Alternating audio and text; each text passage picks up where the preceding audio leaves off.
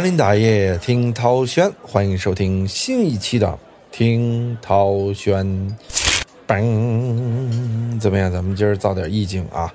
听涛轩新的一期，在一个特别的地方录。至于什么地方呢？先不告诉大家啊，保密保密。现在涛哥所处的环境是一个完全保密的环境啊，有点危险，就不说在哪儿了。埋足了关子，而且跟大家的时间可能也有点不一样啊。这个是不是有点理解我在哪儿了？听涛轩最新一期呢，我们讲讲谁呀？讲讲一个时间也跟大家不是太一样的一个人，这个生活节奏也跟大家不太一样的一个人。总之，这个人呢，给人一种清清爽爽的感觉啊。有人说这是谁呀？全球保洁公司的大拿吗？不是，不是，不是，这是一个中国的大网红，顶流啊！这个网络粉丝数啊，像我们这些都没法比的人。这个人其实我也不是太熟哈，但是这个人说出名字来，谁都知道，因为在做抖音的时候啊。就很多人都说，哎，你去看一下哪几个大网红、大头部啊？这个人就叫李子柒。有人说，嗨，李子柒是吧？熟着呢啊！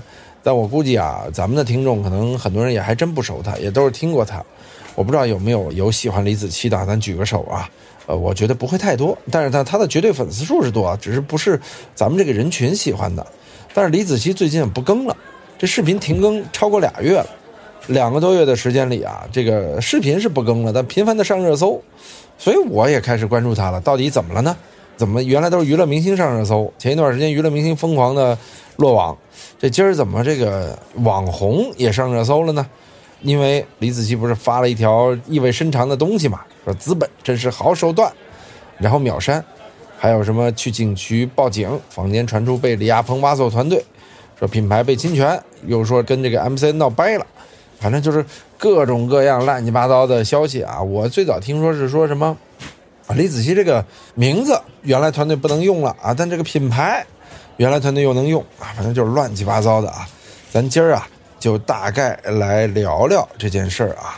说实话呢，李子柒停更是这件事儿让大家摸不着头脑的一个扑朔迷离的开始。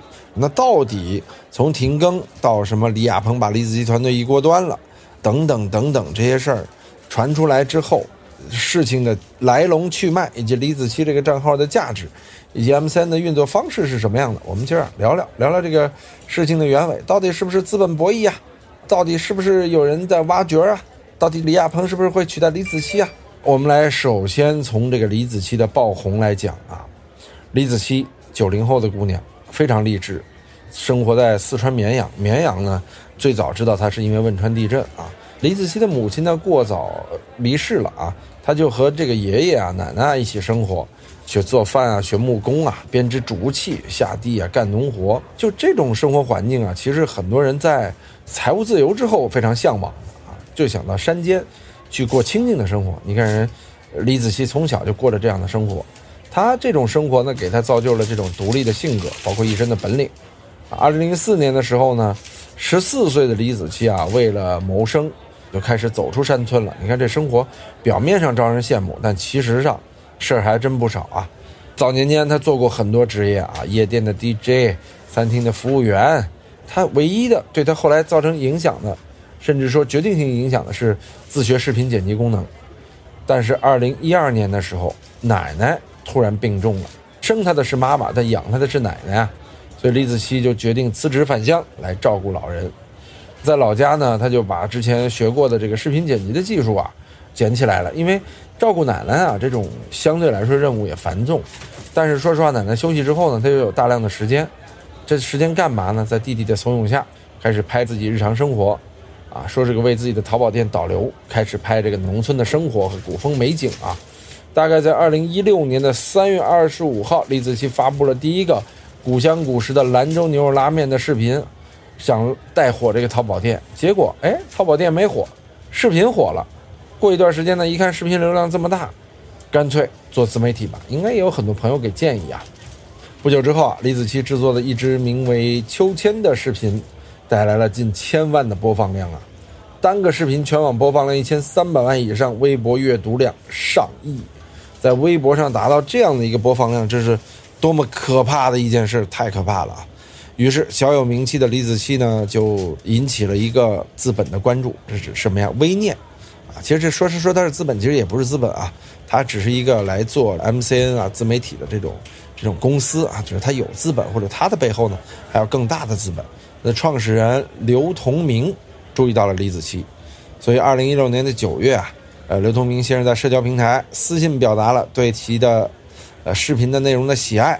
这时候呢，李子柒的微博粉丝数啊不足一万，刘通明就表示呢，可以给他带来微博资源的支持。啊，这是很多网红啊或者自媒体者都遇到的情况啊，我也收到过各种私信啊，但确实没有跟真正的 MCN 合作过，啊，为了表诚意呢，刘通明呢专门跑到四川和他见了一面，说你这么好的视频，全世界的人都爱看，应该让全世界的人都看到，这画大饼啊，然后呢，双方签订了合约。微念呢为其提供微博资源推广，李子柒呢只负责内容创作。二零一七年呢合作方式又改变了，双方从合约模式转为合资公司模式。微念就为李子柒在四川设立了四川子柒文化传播公司，他和李子柒分别持股为百分之五十一和四十九。哎，其实这个持股比较要命啊，这就是传说中的所谓的平均持股的兄弟公司。当然不是不可以，但这种公司确实出事儿出的比较多。虽然李子柒在子柒文化占有百分之四十九的股权，但是呢，杭州微念在品牌运营、商业变现等方面呢有更大的话语权。至于具体的收益如何分配、商标权如何分配，双方合作时呢要看具体的约定。我相信定的既模糊又清晰，这也是会为未来埋下隐患的很重要的种子啊。具体来说啊，就是这个微念啊负责李子柒的品牌商业落地和运营执行，子期文化呢更多是内容上的产出。其实这种合作听起来蛮合理的啊，一个专门做内容，一个专门做商业，但其实啊，内容和商业本来就会有很大的冲突。这个刘同明也是个商人啊，人家有经验，在和李子柒签约之后呢，他就申请注册了大批的商标，截至目前呢，已有二百多处商标申请的信息，二百多件商品啊，就多多呀，是吧？李子柒七家好物，李子柒的英文。李子柒的拼音、子柒等等，全都给注册了啊！李子柒的品牌价值啊，也随着这一个一个的注册呀，逐渐体现了出来。现在呢，李子柒是红人圈的顶流人物啊！目前他的全球粉丝量已经过亿了，这多可怕！尤其是在今年二月，他以一千四百一十万的 YouTube 粉丝，刷新了最多订阅量的 YouTube 中文频道的吉尼斯世界纪录。央视新闻也曾报道称，说李子柒的视频没有一个字夸中国好，但讲好了中国的故事，这就拔得非常高了啊！李子柒可以说是墙内墙外皆开花，看着各方面都是往好了发展，对吧？而且呢，靠着自己这个 IP 啊，李子柒推出的品牌也收获了一众的消费者。他的淘宝店推出过什么螺蛳粉、酸辣粉等等方便速食、藕粉、芝麻糊。等等，这种充实的产品啊，还有这个传统的什么米糕啊、蛋黄酥啊，以及火锅底料，还有粽子等等等等，就这些东西，你一年能卖多少钱？二零二零年这年度销售额十六亿，可怕吧？反正销售额是收入啊，但由于它都是自营品牌，所以利润应该是在过半的，这就非常可怕了。其中光螺蛳粉的月销量就超过一万笔啊，一年卖出五亿元的螺蛳粉。他基本上是给其他卖螺蛳粉呢，没有什么后路了。当然，螺蛳粉是不是也有人叫螺蛳粉啊？对吧？螺蛳粉火了之后呢，李子柒还开了一个这个螺蛳粉厂啊。去年八月，柳州政府和李子柒品牌召开了新闻发布会，宣布在柳州投资建造这个螺蛳粉线下工厂。发布会，李子柒表示啊。柳州螺蛳粉不仅是地方非遗美食，也是无数人民的希望与盼头，更是扶贫助农事业的重要载体。你看啊，这个事情它其实就做的有意思了啊！不光是推出好吃的，而且它打上了一个助农的标签啊，它意义深远啊，也很聪明啊，李子柒。但是啊，也有人说啊，这个李子柒还是李子柒吗？当年那个淳朴的小姑娘，四年前微博不到一万粉丝。对吧？如今飙涨至两千八百万微博，你要知道微博两千八百万是多么可怕，对吧？说实话，任何一个人火了之后，做好了之后，都会面对质疑，说原来你不是做内容的吗？你怎么越来越商业化了呢？对吧？而且李子柒啊，他也在逐渐改变自己，比如说慢慢的，他开始有点文化出海代言人的这个味道了啊。他能承载所谓的代表中国的这个文化者吗？很多人就开始质疑了。其实啊，李子柒的状态没有怎么大变，据说呢，还是安安静静的拍视频，和爆红之前没啥区别。除了奶奶之外，他身边就是多加了一位很能吃的民国小助理，哈哈，以及过来帮拍的这个摄影师啊，等等等等。但是突然间两个月不更新，这让人觉着哟，这李子柒是不想做李子柒了吗？其实啊，怎么说呢？这李子柒和这背后这个 MCN 公司微念，它算是相互成就。说实话，我个人是觉得，往往这里边无非是一些利益分配不均。而为什么一开始均，到后来又不均了呢？大多数的原因啊，是因为两方都是从小到大，当大了之后，都认为自己更重要啊！我不应该五十九，我不应该五十一，我不应该四十九，就产生了这种不好的心理。更重要的是内容和商业运营上的矛盾，比如说商业制作者一定会为了商业，不断的让内容制作者去创作。非常商业化的内容啊！你给我这样这样这样，内容创作者会觉得，哎，我已经挣得够多了，你也已经挣得够多了，我们应该做纯粹的内容。当然，这只是咱们的预想啊。但是，大差不差，很多事情啊，都处在这样的一个对抗当中、矛盾当中。其实起初啊，李子柒的这个停更啊，也没有引起太多关注。你比如说，我最近累了也停更了吧，但是呢，说实话，停更一段时间之后，尤其。是出现了他的报警事件之后，这事儿就大了啊！咱们来大概梳理一下啊。因为李子柒本来进入二零二一之后，这半月更变成月更，月更又变成双月更，啊，八月份李子柒在绿洲发生之后呢，就开始停更啊。这到底是怎么了呢？因为啊，八月二十九号，李子柒先是深夜在绿洲吐槽啊，说半夜被恶心到了，这么快就按捺不住了吗？然后并配了张这个贫僧投降的。唐僧的这个表情包啊，表示无奈，同时在评论区回复网友说：“资本啊，真的是好手段。”这很明显啊，背后团队、背后资本闹掰了吗？八月三十号一天之后啊，又再次在绿洲发布动图啊，说大清早报个警，配上了报警的这个图片。这个报警一下子就冲向了微博热搜的榜单。至于报警的原因是什么，李子柒其实并未做出回应。但这次呢？舆论彻底炸开了锅。你刚发说资本的问题吗？这报警啊，肯定是和资本闹矛盾了，和这个 MCN 的公司闹翻了。助理啊，也很快为李子柒发声了，说暂时在整理公司与第三方公司的问题。你看啊，说的很委婉啊，这不是说闹掰了，是第三方公司。那么这个第三方公司是谁呢？大家又开始猜了哦。于是九月十六号啊，一则说李亚鹏否认挖走李子柒团队的话题，登上了微博热搜。原来啊，李子柒停更之后，大家发现这个李亚鹏的视频风格越来越像李子柒的田园风了，什么立秋处暑，对吧？事后呢，李子柒的助理和李亚鹏都不得不相继下场辟谣了。至此呢，唯一的矛头指向了李子柒背后的 MC 公司微念品牌管理这个 MCN 公司啊。咱提到了好多次了，很厉害，把李子柒做了一年十几个亿的收入啊！你知道这公司也会变得特别大了啊。但是啊，你被资本绑架之后，你今年十几个亿，明年呢得三十多个亿，你怎么做呀？要不然你上不了市，你也不能证明你的持续性。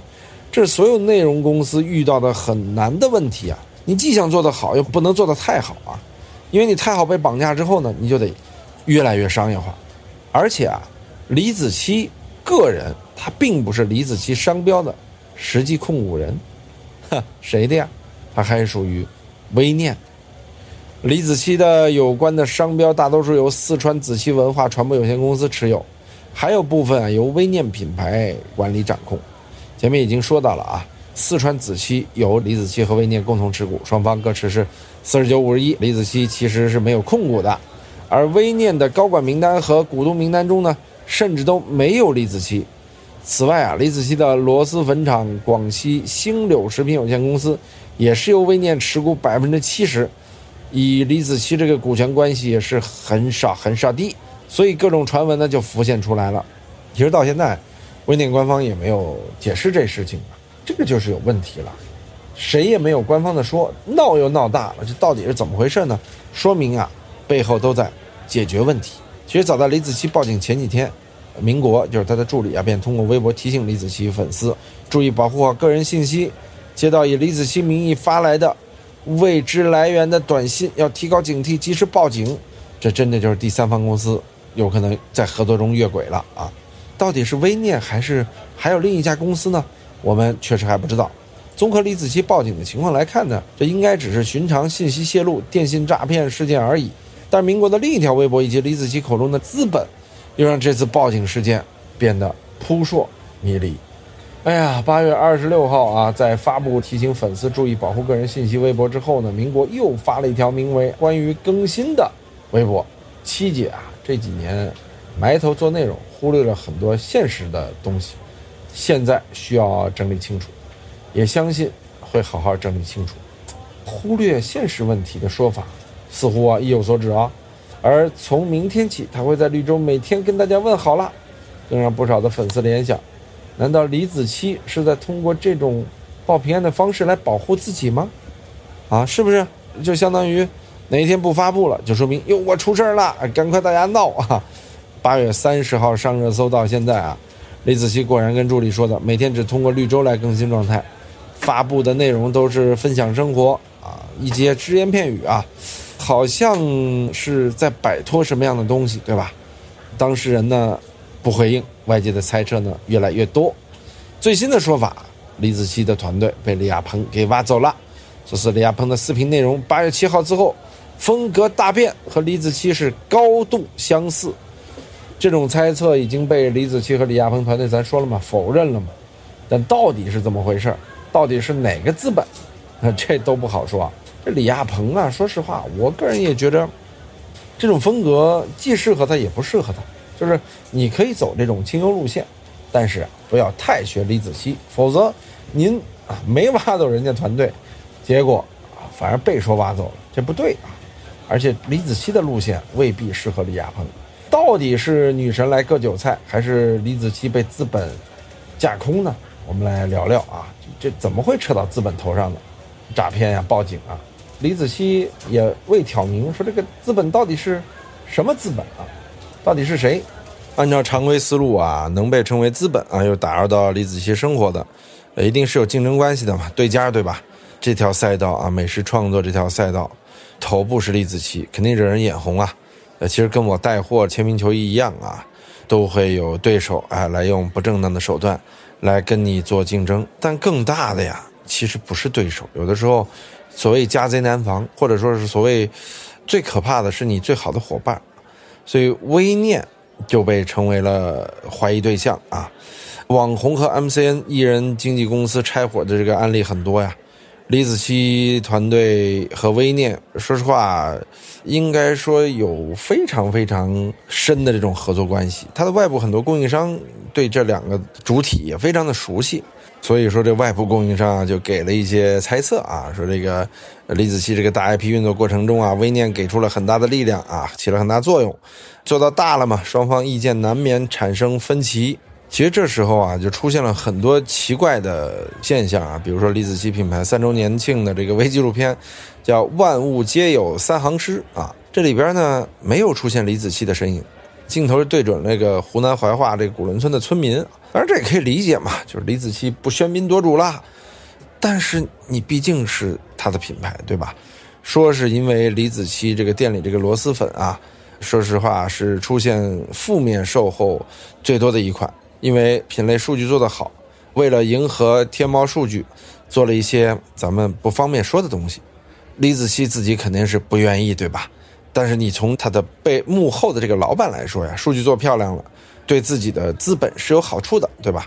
在资本市场估值啊，各种各样的好的消息啊，都是有利的。咱们不方便说的太明白嘛，啊！但是这个东西，李子柒我相信自己是不愿意这个的。当然了，微念科技方面对李子柒停更的解释啊，就说是报警，是因为有人恶意造谣他本人，所以李子柒决定用法律武器维护自己的权益。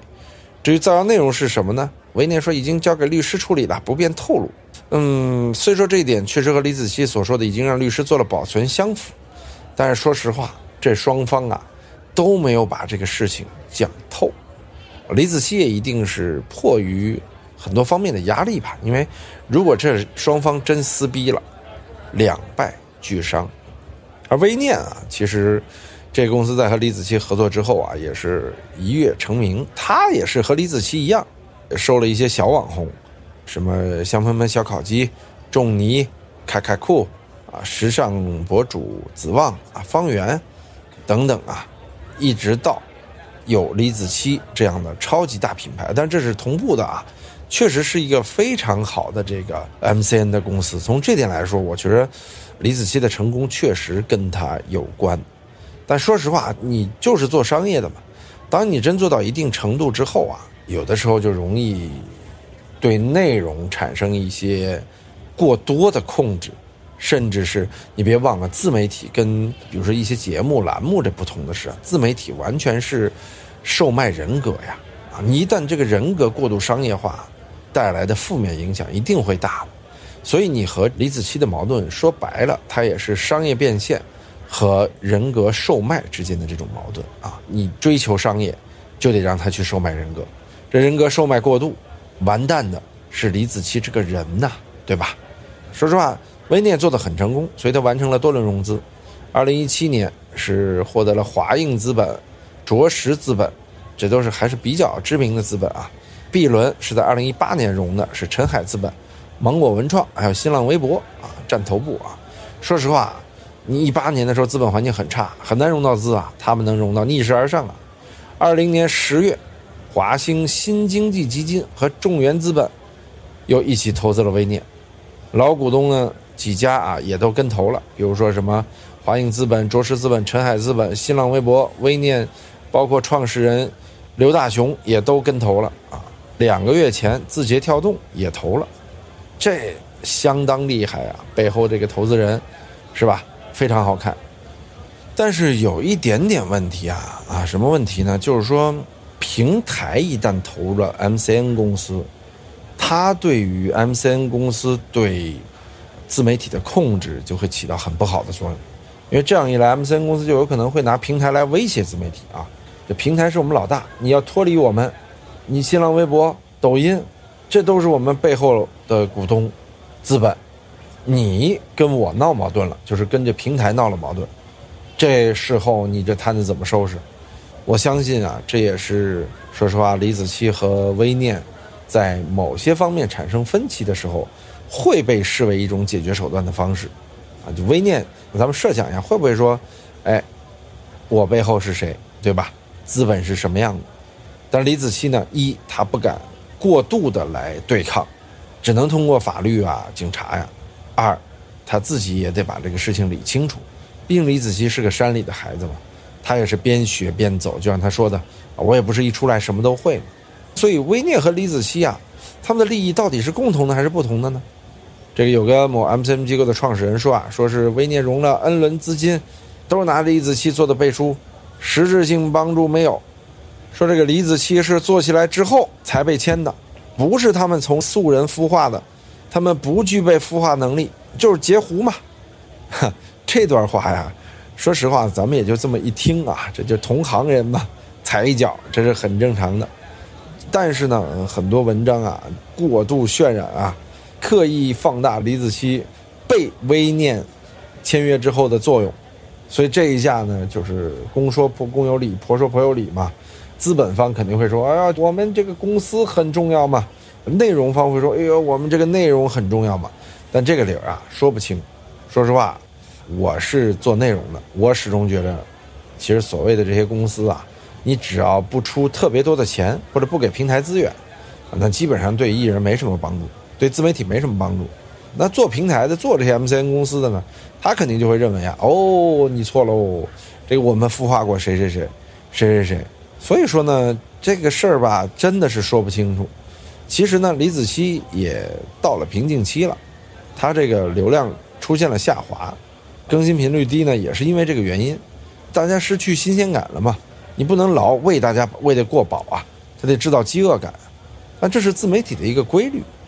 但是你从背后资本来说呢，一看到数据下滑，它势必两个：一是抬数据，甚至做假数据；另外一点啊，说实话就是榨干自媒体。趁它凉之前，能挣多少是多少。螺蛳粉，至于李子柒的品牌，就像李子柒至于微念，都是一枝独秀啊。